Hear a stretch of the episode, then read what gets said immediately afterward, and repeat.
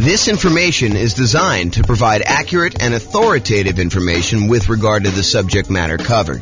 It is offered with the understanding that the presenters are not engaged in rendering legal, accounting, or other professional services. If legal advice or other expert advice is required, the services of a competent professional should be sought. Welcome to the Lubbock Real Estate Investing and Real Estate Financial Planning Podcast. Learn all about investing in real estate in Lubbock, Texas, with a combination of real estate financial planning and modeling with numbers specific to Lubbock, plus syndicated, more generalized recordings of live and pre recorded real estate investing classes. Not all of them specific to Lubbock. Be sure to stay tuned after the podcast for a message from our sponsors. All right. Good morning and welcome, everyone. I am James Orr, and today we're doing a very special webinar. We're doing a webinar on calculating cap rate for rental properties. And I'm going to walk you through step by step how to do it with some brand new tools that I've been making over the last, I don't know, few days or so. So hopefully you guys will like this and it will be really good. And if you have any questions, let me know. Okay, so walking through the calculation. So we're going to walk through examples we're going to walk through an example and then I will show you how to have this done in several other ways. So um, I will tell you where to get the numbers for each example. But if for some reason I forget, Nick's going to keep me honest and he's going to tell me exactly, uh, hey, James, you forgot to do this or something, or someone else can do it. So uh, and then after I walk you through one of the new tools I have, which is called the Visual Cap Rate Calculator for rental property, um, brand new thing I made earlier in the week. So if there's an error in there or something like that, then definitely let me know and we'll get that corrected because uh, it's completely brand new in the last couple days. Um, and then I'll walk you through the world's greatest real estate deal analysis spreadsheet. You guys can download a copy of the world's greatest deal analysis spreadsheet at realestatefinancialplanner.com forward slash spreadsheet. It'll ask you to click through and opt into something in order to be able to have it emailed to you. And so you'll be able to go do that. And then after that, I'm going to walk you through another new spreadsheet I made, which is the rental portfolio cap rate spreadsheet. If uh, you ever wanted to have a spreadsheet that showed you your whole portfolio properties and what the cap rates were for each of those, I made a new spreadsheet for you for do that. And then, because that's not enough, uh, I've got a uh, a add-on to the visual cap rate calculator for rental property. It's like a second tab that is a tool to tell you how much your cap rate would improve based on what input you increase or improve. So it tells you what to focus on to get maximum benefit for improving cap rates. So if you're really focused on, hey, look, I really want to have high cap rates for properties. What can I do in order to improve my cap rate, especially in this environment where we're seeing really high prices, really high interest rates, kind of lagging rents, and so therefore we're seeing some uh, you know not so amazing cash flows in a lot of properties. If you want to improve that, this is going to be a tool for you to uh, kind of analyze the particular property you're looking at and see which one of these inputs you can maximize for. And then, of course, if you want to see me walk through other examples, um, we have a brand new tool on the website as well, realestatefinancialplanner.com, uh, under calculate cap rate that will walk you through uh, how to calculate cap rate on any of the properties we have modeled. So I'll go over that at the very end there. So that's where we're headed for today. If you have any questions, let me know as we go. And this is the first time. Well, I guess it's not the first time anyone has seen it because I've showed it a couple people already. But uh, this is the first time most people are seeing my brand new visual cap rate calculator for rental property. And I did do one of these for cash on cash, which I think I'm teaching the cash on cash return on investment class tomorrow. But this walks you through visually how to go calculate cap rate the end goal, what we're trying to calculate here is highlighted in green. That's cap rate in this case. And then I walk you through the steps that you need in order to get to cap rate. And you can visually see all the inputs. Now, a quick guide to the, the color coding for this particular spreadsheet. All of the red fields that have like the white spot on the bottom for you to enter in a number, those are inputs for you. Those are the things you're going to want to input in order to do cap rate in this case, or cash on cash if you're looking at a different version of my visual spreadsheet. Um, and then all of the intermediate steps for doing calculations are highlighted in blue. And then if it uses, I don't know if I wanted to teach this class today. I have a whole nother class coming on the hierarchy of real estate metrics, how accurate metrics are how many inputs it takes in order to calculate and what the kind of room for error is on doing all of them. And so they're technically these are color coded for kind of the class I have not yet taught. Um, But if you use a calculation that takes, you know, more than one primary input, and then also takes another primary input or more than one of these kind of compound or secondary inputs, then those are highlighted in yellow here, or orange, whatever that is. I can't quite tell. Is that is that yellow or orange? I think it's more like I don't know. Looks more like yellow to me, but we can go we can go there. Um, so basically, the blue ones are calculations, the yellow ones are calculations, all the red ones are ones for you to input prices, and the green one is the uh, analysis, the number that you're actually seeking. So we're going to walk through this, and I'll I'll tell you how to get all the inputs and everything for this, but just realize that's where we're headed. Okay. If you have any questions, go ahead and use them in the chat window. That'd be awesome. Okay, so what I just did I just took this last section and I blew it up so that we can kind of see what's going on. So, in order to calculate cap rate, the definition of cap rate is net operating income divided by the purchase price if you're buying a property, or divided by the value if you're calculating cap rate later. So, if you're about to go buy a property, you want to use purchase price here as the divisor. I think that's the bottom number in a math calculation, the divisor. Uh, you want to use that as the bottom number when you do your calculation for doing uh, cap rate there. If you've owned the property for three years, you go figure out what your net operating income is at the property at that particular time, and then you would divide by whatever the current value is. So this does change depending on whether this is a new purchase or this is something you've owned for a while. And we will get in the end, but this is also a way to calculate what a property is worth, which I'll show you here at the one of the last slides. Okay, so Net operating income divided by purchase price. Purchase price is something that you should know. It's an input that you need to enter in order to do that. But net operating income, a lot of times you're not going to have that information. So we're going to need to calculate it. And I'll walk you back through how to calculate net operating income here in a second. But what is net operating income? Well, net operating income is really the amount of money your property is generating after all of the expenses on it, but not including, not including any type of financing. So cap rate is one of these metrics that does not take into account the financing you have on the property, which is one of the reasons why I don't particularly like cap rate. I'm not like don't like it in that I I've got like a grudge to hold against it, but I would prefer the calculation of cash on cash return to cap rate. And I know a lot of people like to do cap rate because they think to themselves, you know, it's an easy tool for being able to compare two multifamily properties to the to each other that are kind of similar. Kind of gives you a uh, a standardized way of measuring which one produces more income for the price, which is basically what it's doing. But it does not take into account your financing, and I think financing matters a lot. You know, we can look at properties in our current marketplace and we can make them cash flow if you have the right financing, right? If you have the wrong financing on it, they're probably going to be negative cash flow, or what I would like to refer to as deferred down payment. Because if you had put enough down, they would cash flow. Okay. But I digress. This is day two of the I digress sort of thing. So you'll, you'll kind of get my thoughts on this. So, anyway, net operating income is going to be the income you have on the property after all of your expenses, not including your financing. And we're going to walk you through the calculation for that here in a second as I back up, as I zoom out on the visual cap rate calculator sort of spreadsheet type dealio. For those of you that are doing any type of creative financing or thinking about, you know, a, a flexible way to finance properties, net operating income is the most money that a property can support with financing and not have negative cash flow. So if you think about it, if you calculate most of the time we're doing these annually, by the way, but if you think about net operating income in terms of like a monthly amount, you take this number, you divide by 12. You think about net operating income as the amount you have monthly, that is the most debt that that property can afford to pay and still have break even cash flow.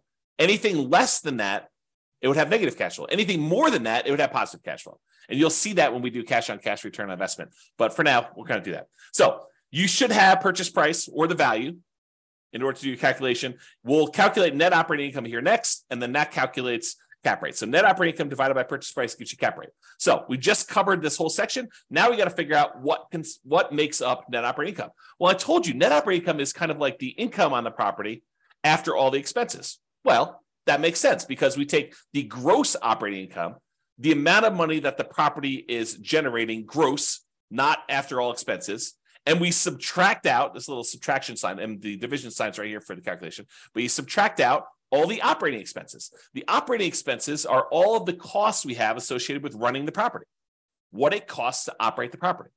So we're going to calculate these here in a second. But this tells you what your gross operating income is, the amount of money we have, where we expect to come into the property. And then the operating expenses are all the things it costs to run the property, which we'll get to in, in, a, in a minute. So on this kind of stage of the calculation, we don't know, we don't have any inputs for these. These are all calculated. So we're going to go back another step. Now we're going to look at this. So we're going to calculate two different things here. Number one, we got to calculate gross operating income. And then number two, we got to calculate all the operating expenses because we use those to determine net operating income. And then we take the net operating income, we divide by whatever the purchase price or the value is in order to determine what the cap rate is on the particular property. Okay, so let's talk about gross operating income first. So gross operating income is the gross potential income. What's the gross potential income is what's the most amount of money this property could possibly produce if everything went perfectly. That's gross potential income. But things aren't perfect. Properties have vacancies. You know, tenants don't always pay their rent, or it takes you some time between the last tenant and the next tenant in order to get a tenant into the property. And so we need to account for how likely or where the property will be vacant from. And so for vacancy dollar, we usually calculate this as a percent of the amount of money that's coming into property. But in order to do the calculation, you need it in dollars. So we do the percent of the uh, of the rents coming in. A lot of times, you know, as an example, someone might use 3% vacancy. If they're really good at property management they're going to start you know 60 to 90 days before the current lease expires in order to start marketing their property. They're going to make sure that they're starting really really high on their rents to kind of like the top of the range. And if they're not getting calls and inquiries and applications at that rent they're going to drop it down after a week or so. And they're going to have you know 60 to 90 days in order to be able to find their tenant and minimize their vacancy on that property. If you're doing your property management optimally and you're really really good at property management then your vacancy rate may be in the 3% range. If you're doing it and you're not that great at it you know it could be 5% in a kind of rougher property, they have a lot of turnover. It could be, you know, six, seven, eight, nine. It could even be 10% in a lot of cases. Depends on you, your property, the rents you're charging compared to what true fair market rent is. And fair market rent is kind of a, a range, kind of a fuzzy number. But if you think about that, that's what vacancy is kind of made up of. So for the vacancy dollar, you need to get that because it's an input. All the red ones are inputs again. The red one is usually a percentage of the rents you're collecting on the property. Okay, so it gives you an idea what the vacancy dollar is. So you take gross potential income, and we're going to get to the calculation for that. It's kind of next next step. So how do you get gross potential income? We'll calculate that in a second. But you subtract that vacancy dollar, and that gives you your gross operating income.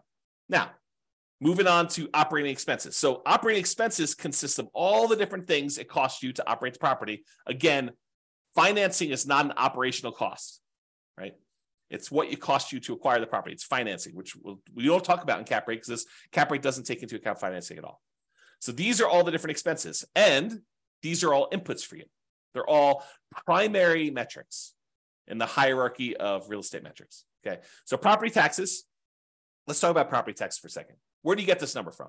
If you're analyzing a brand new deal, a lot of times you'll have property taxes listed on the MLS sheet. Is that accurate? Maybe. It might be accurate. But what if you're in a situation where they go to the the, the real estate agent listing the property or the seller gives to the real estate agent who's listing the property, hey, my property taxes are 2956. But they're a senior, and in their particular market, their county, they get a senior tax exemption, a homestead exemption of sorts on their particular property. And taxes on this property really should be double that. Because they get 50% off. You know, some some markets that's that's the case. So they they list their property taxes as three thousand dollars. You're like, this is great. Property taxes on this property are so freaking low. That's awesome. But it might not actually be $3,000 when you buy it. When you buy it, it may actually get converted to $6,000. And some tax agencies, counties, decide to update taxes on sales. Other ones they wait until every two years or whatever their kind of like cycle is for reassessing properties. And so it may be one of those things where it changes immediately on sale, or it may be one of those things where it changes after whenever the two year period comes up. And it may not be two years from when you buy it, it may be happening three months from then. And it may adjust at that point. And the new sales price may also cause it to adjust. They're like, oh, we thought this property was worth a lot less. Obviously, it just sold. So we know what the value is of the property is now because that's what the sale price was. And so we're going to adjust the property taxes up to do that. So for property taxes, where do you get those from? A lot of times you're going to get them from the MLS sheet, but you want to do like a, uh, a kind of like a secondary check to make sure that it seems valid for you based on that. So property taxes is going to be where you get that from. It's going to be usually the MLS or the, the county assessor, and you're going to use that, and then you're going to check it to make sure that it seems reasonable. If all the other property taxes in your area are, you know, one percent of property value, and this is coming in at, you know, 0.8, you may want to bump your numbers up so that you get a more accurate assessment of what cap rate is. The next thing on here is property insurance. So a lot of tests for property insurance, you're going to call up your insurance agent. You're going to get a quote for that particular property. If you're analyzing properties really early on, and you're kind of doing a lot of them and you're not deciding hey this is really a deal i'm pursuing sometimes what we'll do is we'll call the uh, the insurance agent we'll get a quote for the types of properties that we're doing you know i'm going to buy a whatever it is 500000 ish property you know it's got four bedrooms and so what is property insurance on a property like that they're going to tell you no it's about $1500 and then you say okay well i'm buying a i'm looking at analyzing a property that's uh, you know 550000 maybe i'll bump that up by about 10% and get an estimate. Of course before you go and actually make an offer or definitely while you're in your due diligence period to make sure that that property insurance is a valid quote you're going to want to call them up and get a firmer number for that. But you can estimate for now. Of course if you own the property you'll know what your property insurance number is. And then any hoa fees you'll find out what the hoa that the property is in if it isn't any and what your costs for doing that are and then landlord paid utilities. So these are not what the utilities are in the property. These are the utilities that you would be paying as a landlord on the property. So in this case let's say you have a fourplex and there's a common area where all of the tenants they go into a kind of like a, a shared um, uh, like a foyer type area where then there are four doors off it and it's kind of a shared area there. And you are responsible as a landlord to pay the utilities in that kind of common area then you would put in whatever your paid utilities are your landlord paid utilities are for that particular area the all the utilities that the tenants are paying do not get listed here they're not your expense Okay, so that's what you do there. And then if you have any other expenses, if you have a uh, you know maintenance, uh, like a yard maintenance or snow removal or trash removal, or um, you know you're paying for internet for the entire house or something like that. Any other expenses you have, you'd list those there. And then maintenance on the property. This is all the paint, carpet, all that stuff that you'd normally put into maintenance. That number gets added right here. And you'd, if you don't know that number, you'd estimate it. So if you don't know what your maintenance is, your ongoing maintenance, you estimate it on a property. Um, maintenance varies quite a bit based on the age of the property, um, the uh, the kind of quality of the property. You know, higher end properties. Well, I shouldn't say that. That's not exactly true, but it does vary a little bit based on the uh, the type of property that you're doing. You know, kind of like more rundown properties that have not been maintained well tend to have more maintenance requests than properties that are better maintained. But you know, the higher end properties they tend to have a little bit more expensive site maintenance because they're using a little bit higher material, higher quality materials and stuff like that. So maintenance kind of varies, but you know, I think eight to twelve percent for a lot of properties is going to be in that ballpark. If you have a really rough property, probably in that fifteen percent uh, of the uh, rents coming in is the number for that. And then if you're going to have a professional property manager manage your property, and some people would argue if you're going to manage it yourself, you should put your expenses of your like hard costs of managing the property yourself. And some people might even argue that if you want to put your like kind of hourly rate wage for what you're going to do it, just to kind of get a feel of what cap rate would be if you were going to hire a professional property manager, even though you're paying yourself to do it, you could put that in there. But if you're going to have a professional property manager, you put whatever that number is in there. If you're going to do it yourself, some people put zero. So in this case, we're just saying that they're going to manage it themselves. And then you add up all of these expenses, and those are the operating expenses. So now we kind of walk through cap rate really is that net operating income divided by that purchase price or the value. And then in order to calculate net operating income, we need to know the gross operating income and the operating expenses. We subtract out the operating expenses from that gross operating income. In order to calculate the gross operating income, that's your gross potential income minus whatever your vacancy is. And then your OPEX, your OPEX numbers are all these property expenses right here. So if we go out one more, in order to calculate gross operating income, that is just the sum of all the different income sources on your property. So any rent you're getting, and then any other income, like if you're billing back for utilities, or you're billing back for you know services provided by the HOA, like pool access or something like that, or if you're able to rent a garage on the property, all of those things are different types of income you might have in a property, and so those all get summed up. So this, folks, is how to calculate cap rate. That's it. So uh, this is the spreadsheet. Um, I will I will figure out how to get you copies of the spreadsheets. Um, it's probably going to be located right by the video. So I have not yet uploaded it yet, and we'll figure all that out. But this is where you get it all. Now, tomorrow I'm going to teach you how to do cash on cash return investment, which, if you look at the difference, this is how to get calculate cap rate visually. This is how to calculate cash on cash return investment visually. You'll notice that they pretty much both need to get to net operating income in order to do the calculation. It's when they get to net operating income that the calculations differ. With cash on cash, you're doing net operating income, and then you're taking into account the financing on the property in order to determine cash flow, and then your cash flow and how much you needed to invest in the property in order to determine your cash on cash. But cap rate doesn't use the, any of the financing at all. It only gets down to this net operating income and then your purchase price or value in order to calculate cap rate. Okay. So you could see these two and how they're different visually. And I'll cover that. I'll cover this one more in detail uh, tomorrow. Okay. So what is the difference? Cap rate, as we've discussed, ignores the financing on the property.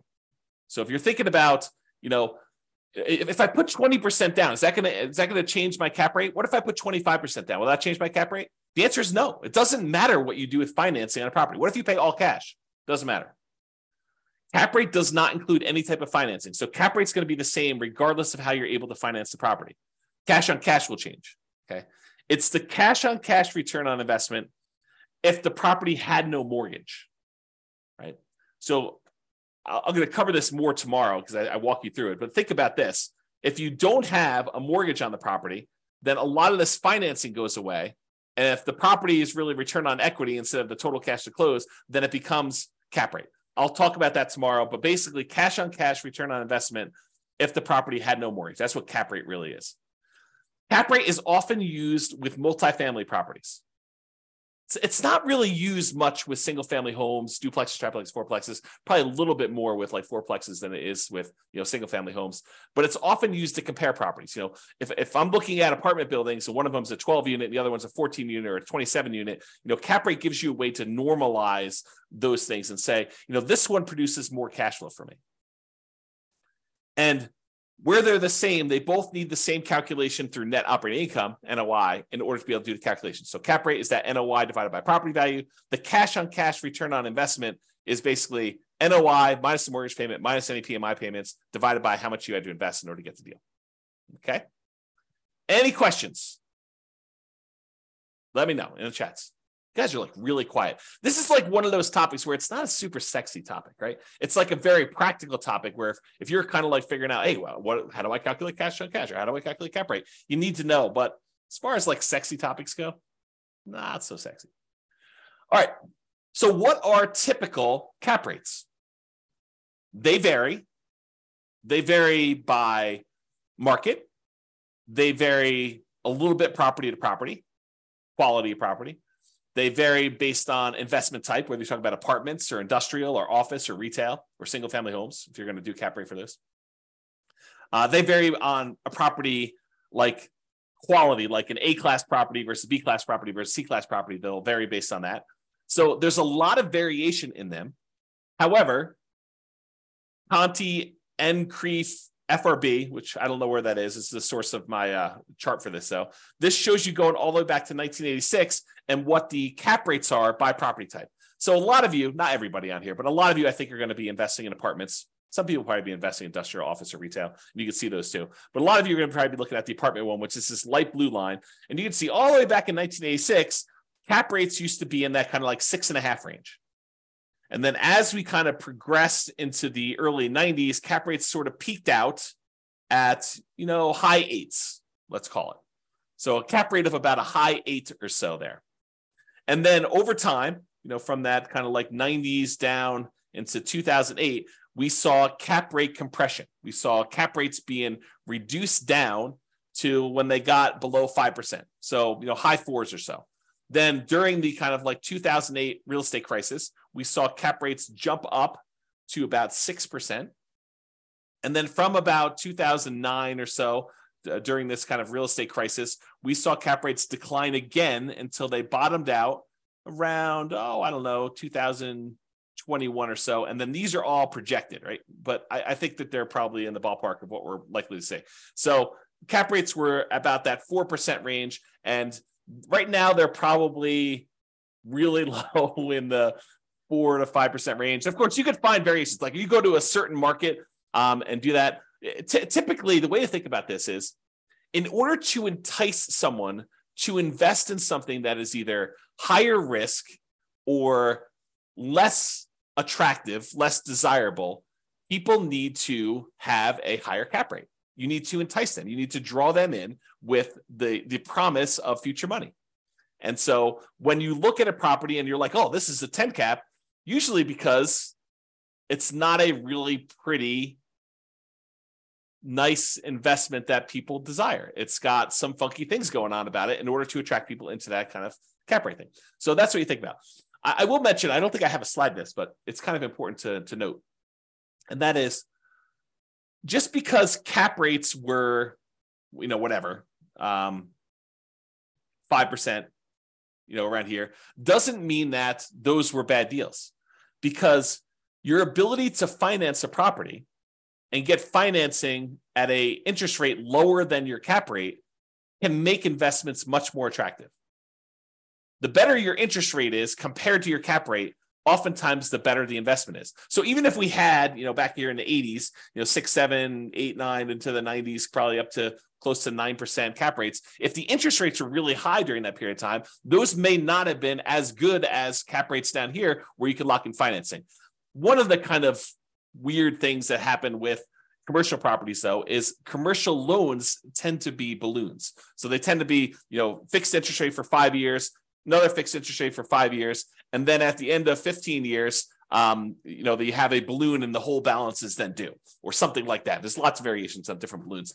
But so your, your interest rate risk becomes more predominant when you think about the fact that your interest rate is only locked for a five year period and who knows what interest rates will do in the next five years. I mean if you had thought about this you know last year you think oh yeah interest rates are going to be fine forever and i'm going to be able to you know refinance and get that and now you're like oh the interest rates are twice as much as they were from when i originally locked this in. That could potentially be problematic in three years when this interest rate adjusts. Got to look at that okay? So you get a feel for that. Any questions on this chart? Nope. All right moving along. All right, so I uh, I did this map. I analyzed about 300 U.S. real estate markets, and I determined this is single family homes. I determined kind of like what the cap rate would be with current pricing, current well, it doesn't matter what the interest rate is, current rents on properties, and and I estimated expenses based on some data I have. Um, it's not perfect, but it gives you an idea of like where you tend to see slightly higher cap rates and this may also be off slightly because, you know, of course, I, am not an expert on all these different markets, but you get to get a feel for where the higher cap rates are based on the chart here. Okay. All right. Let's talk about using cap rates to determine value. So let's say you don't know what a commercial property you own is worth. You know, you've owned this property for five years you're like, look, it's it's a weird property. It's a 14 unit building, and we don't have a lot of 14 unit buildings that are like this one. So you, what you could do is you could look around for the most similar type buildings that you do have. For example, you could look at you know a 10 unit that was sort of like yours or a 20 unit that's more like yours and you could find out what the cap rates are for those properties and because you know what the net operating income is on the property because you own it you've been operating it you know what net operating income is you can calculate that you can then divide that by whatever the cap rates are for the properties that are similar to this, what a what a similar type of property might be earning for someone else, and you can determine what your property is then worth. So you could work backwards instead of saying cap rate is equal to net operating income divided by the purchase price. You could say, well, I don't know what the purchase price is, so let me rearrange this algebraically, and now I can tell you property value is determined as the net operating income, which you know all the expenses on the property and you know the income from it divided by whatever the cap rates that people are getting on similar type properties and say, you know, if this was a five cap, this property would be worth blank. And you could determine values to do that. And this approach is one of several approaches used for valuing commercial properties. It's rarely, if ever, used for single family homes. And probably I'm a little less firm in the they're not ever used for duplex, triplex, and fourplexes, but they're mostly never used for duplex, triplex, or fourplexes either. It's usually once you get into those commercial properties, five units and above, because the financing changes on those and they're slightly different, that you tend to use this more for valuing commercial properties. And I'm sure an appraiser will tell me, you know, sometimes James will use that for a fourplex. And I'm like, okay, great. Okay. So the idea is that you can actually turn the equation around and use cap rates to determine value. Any questions on that? Awesomeness. All right, brand new spreadsheet. What if you wanted to see what cap rates were, kind of like a quick summary of all your cap rates on all the rental properties you own? Enter the rental portfolio cap rate spreadsheet. So uh, I'll put this up there by the video, but basically all the property addresses, just put them down here. You enter in whatever your net operating income is, whatever the property values are, and it will calculate cap rate for you and then tell you an average of all the different cap rates for all the different properties you have. Kind of a nice little quick summary spreadsheet. I'm not gonna spend time doing that to do that. Okay. Any questions on that? Nice. No question. This is like so easy when no one has any questions. Makes it easier for me. It helps that it's not like a like sexy, weird, lots of different variations sort of topic. Okay, so this is the world's greatest real estate deal analysis spreadsheet. You guys can download a copy of that, uh, realestatefinancialplanner.com forward slash spreadsheet. And it calculates cap rate for you. So you don't really need to know how to calculate it. It'll all do the math for you. Um, it shows right here on the main page. You're going to enter in all your data over here on the left, which I'll walk you through. And then right here, cash on cash return on investment is the uh, green numbers, and then your cap rate are the yellow numbers. It just shows you what it is for the first five years. Um, I'll jump ahead and tell you if you want to see more than the first five years, you can look at cap rate on the overrides tab. It shows you it all the way out through year 40. But as far as inputs go, all the inputs we needed on that visual spreadsheet, they all get done here through calculation. So again, you're gonna need that purchase price or ARV in this case to do that. Um, it does some calculations here, but it doesn't really use that for financing. So don't worry about it. Um, if you're just using it for cap rate, if you're doing it for deal analysis, you need to enter all the yellow fields. There's no mortgage that gets included in cap rate, so technically those don't get used. The income does get used. Remember, we use that in order to calculate the gross potential income and then the gross um, operating income on the property. And then all the annual expenses down here are all the ones you're going to need. You'll notice they match up with what I just told you. You know, like the va- the vacancy, we'd use that for the gross potential, um, gross operating income one. And then taxes, insurance, HOA, utilities, other expenses, maintenance, and management are all on there. Um, we don't typically include capex and net operating income, although some people might try to throw it in there.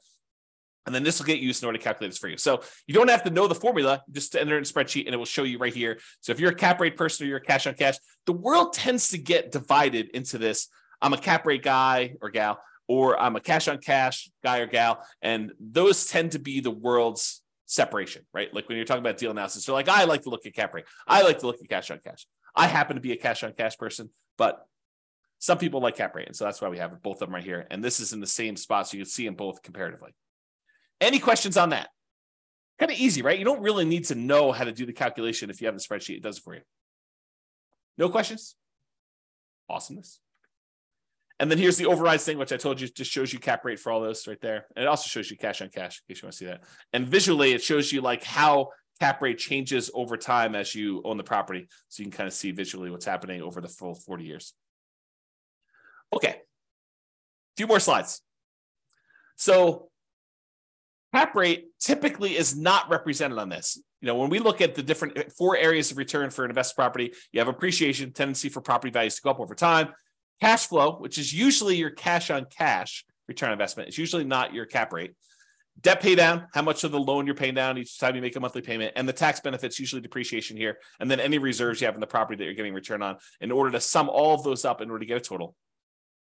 But when you have no mortgage on a property, when you paid off the property completely, and oftentimes that means you've owned the property for more than 27 and a half years. So a lot of times this tax benefit, the depreciation benefit will be zero as well. But in this case, I said, hey, look, maybe you paid off the property faster than 27 and a half years and you still have a little tax benefit. Debt pay down here is still zero. That's showing you that you don't have a mortgage on it at all. But when you don't have a mortgage on a property at all, this top area for return, a lot of times we're doing return on equity, becomes cap rate. So once you get to the point where the property is paid off and you're doing this calculation as a return on equity, then equity really is the value of the property. So your cash flow becomes net operating income. There's no expenses to subtract from it for mortgage payment or PMI. So really your net operating income is your full income on the property divided by the property value, which is in this case your equity in your property. So cash flow becomes return on equity. Kind of an interesting side note for those that are interested in that sort of thing. All right. So if you're wanting to improve cap rate, we happen to be in an environment where prices are high, interest rates are high, rents are lagging. And so cash flow is sort of like uh, lagging quite a bit on deals. You might want to think to yourself, hey, look, how do I improve? If I'm going to buy a property, how do I improve cash flow ultimately, which is going to be cash on cash tomorrow? But if you're thinking about it in terms of cap rate, how do I improve cap rate in properties in order to get better returns? It's not hard. These are all the different inputs we have going into calculating cap rate. So if you think about it, you could methodically go through each one of these inputs and think to yourself, okay, let me brainstorm all the different ways that I can increase rents. I could change my strategy instead of renting this property out as a you know single family long-term rental year-long leases maybe i decide to do a short-term vacation rental really get my income up on the property or maybe i rent it out by the bedroom or maybe i rent it out and i include um, you know renting the garage or you know, something like that in order to be able to get the income. There's all these different ways in order to get the income up in a property. And so you can methodically go through and think about all the different ways you can increase rent or increase all the other income. Then methodically go through and say, okay, how can I decrease vacancy in order to improve my cap rate? Well, maybe I start 60 to 90 days ahead of time. Or maybe I hire a professional property manager because I don't have the time to really devote to this. Or maybe I improve my sales skills so that I can go ahead and get higher rents to the property. Maybe I prepare my property better uh, between tenants. Maybe I do the maintenance ongoing instead of waiting for the property to be vacant to do the maintenance. So all of these different ideas you have methodically going through and improving any input area, the red areas that you're doing, in order to improve cap rate ultimately, or cash on cash if we're doing it later, because it's the same exercise. And if you think to yourself, if you've attended any of my classes on like uh, um, how to optimize cash flow, I think the class is called the how to improve cash flow workshop. I think is the actual name of the class. But if you think about what that class is, it literally is me doing the lowest monthly payment guarantee which is going through each one of these expenses on a property or the financing part of the property, and the maximum cash flow guarantee, which is increasing all the different ways that cash flow get calculated. All I'm doing is going through and optimizing each one of those and telling you, look, these are the different ways you can manipulate each one of these boxes and how we improve on it. You could do the same thing or go listen to my thing and, and, get all the ideas. It's up to you. But if you wanted to go ahead and optimize your own, you just methodically go through and think about how you can optimize that. Okay. So the question is, how can I improve those? What can I increase? What can I decrease? And that's what I pretty much did in the how to improve cash flow class. Plus, eventually, I have to teach this new tool. I'll give you the really brief overview. This is the second tab in the visual cap rate calculator thing. It's called Improve Cap Rate Focuser. If you are going to try to improve cap rate, what gives you the biggest bang for your buck? What should you focus on in order to improve your cap rate in a property? And I have a version of this for the cash on cash return investment, which is really just cash flow. So if you're looking at this, how does it work? So lists on all the different inputs we have. The red ones are the ones that are inputs from you. The blue ones again are the secondary um, calculations, uh, secondary metrics, uh, hierarchy metrics. And then the yellow ones are tertiary uh, metrics. And then the green one is what we're trying to optimize for. It's the kind of end result we're working toward here. And you can see all these different ones. This is what the current values are from. And they're from, I just pulled them from here right? Because it's the second tab. So it shows you what the current calculations are. And then here's where you start playing with things. You say, look, if I increase rent by 10% or increase other income by 10% or, or increase the gross potential income, which is a combination of both those by 10%, or I do a vacancy if I could decrease that by 10%. So some of these are an improvement is to lower it or some of them are an improvement is to raise it. And so I try to make them green if you're improving it, and it turns red if you make it the other way. But it shows you whether it's positive or negative based on the percentage. But uh, it walks you through what you want to change each one of these things by, tells you what the new value is, and then I tell you, hey, look, if you change rent by 10%, if you were able to increase rent by 10%, that means your new cash on cash return investment will be 5.571 versus 4.913. That's an improvement of 13.39%. So look, if you can change your rent, if you can improve rent by 10%, that improves your cash on cash by over 10%. So it has a, a, significant increase in that. And then you can look down here and see which ones have the biggest impact to you.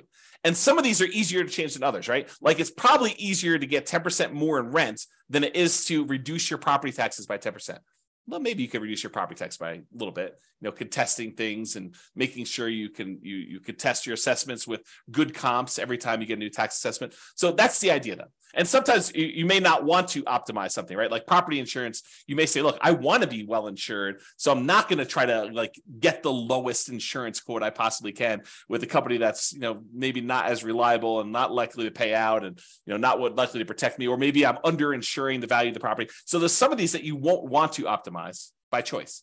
Uh, and some of you will want to optimize and try to figure stuff out. And so this just shows you what you should focus on if you are going to do some changes into that. And, and uh, to be clear, it's not doing all of these. This is if you change this only, this is what the new calculation would be. This is what it would improve by. So I thought about making one where I did a compound one where you say, look, if I do rent by 10% and I did vacancy by 10%, what would be the new cash on cash? But honestly, isn't that doing this? You just go in here and adjust both those and does the calculation for you. I don't know. So, so is that helpful? Kind of a new tool for you to do that. Um, I'll put, put that up there with the video. Let me know if that's a good tool for anybody or if anybody's still awake while I do the drink here. Everyone is sleeping. Everyone's sleeping. Okay. This last slide. So if you want to see additional examples, if you're really a glutton for punishment and you want to know how to calculate uh, cap rate and you want someone to walk you through it in detail, yeah. So Layla says, yeah, so helpful. Great. Awesome. Glad, glad, glad I'm helping someone. That's awesome. Okay, cool. So additional examples. If you want to see like walking through more of these, you can go to the realestatefinancialplanner.com forward slash calculate cap rate, and it will show you me walking through an example of this. And this is a program. So I can enter in any property that we've done analysis on in the modeling software if you go to the modeling page, you pick your city, you pick the, the kind of scenario you're looking at. So you go to copy it. There's a list of the properties that are included in the scenario you're about to copy. And you can click on a link to have me walk you through cap rates, net operating income, cash on cash, like all the different calculations you want to do. And it will walk you through this in detail and just show you exactly how it's laid out. So if you want to see more examples, not that you need to, I mean, you know, all you need to know at this point, you don't need to do more examples. But if you did, if you were a glutton for punishment, you could go and look up all those. And that, my friends, is all I have for you this morning. That is how to calculate cap rate in excruciating detail, more than you ever wanted to know about cap rate and how to do the calculations, and some brand new tools for those of you that like tools. So, Nick says, great tool. Not sleeping, just pretending to work at the same time. Oh my goodness. I don't know if I should be part of that. Well, thank you very much. I appreciate it. No one has any questions, which you had a chance to ask questions the whole time. Uh, I will go ahead and excuse myself, but thank you all for coming. Glad you were able to watch the video on how to do or the webinar and how to do calculate cap rate. We will see you all tomorrow. Is how to calculate cash on cash return, which basically the same idea, except we're going to walk through for cash on cash. So enjoy it. I will talk to you all soon. Bye bye for now. With home prices up, mortgage interest rates up, and rents up, but not quite enough to counteract the higher prices and interest rates. Cash flow on rental properties in Lubbock is harder than ever. Book a call with the Real Estate Financial Planner to apply our proprietary 88 strategies to improve cash flow on your rentals. See the show notes for a link to schedule your call and improve your cash flow today. If you're a real estate agent, lender, or professional in Lubbock that wants to help our real estate investor listeners, consider reaching out to learn about collaboration opportunities with this podcast. We'd love to add more value to our listeners by having you assist our investors buy sell, and finance their real estate investments? See the show notes to schedule a call to discuss collaboration opportunities.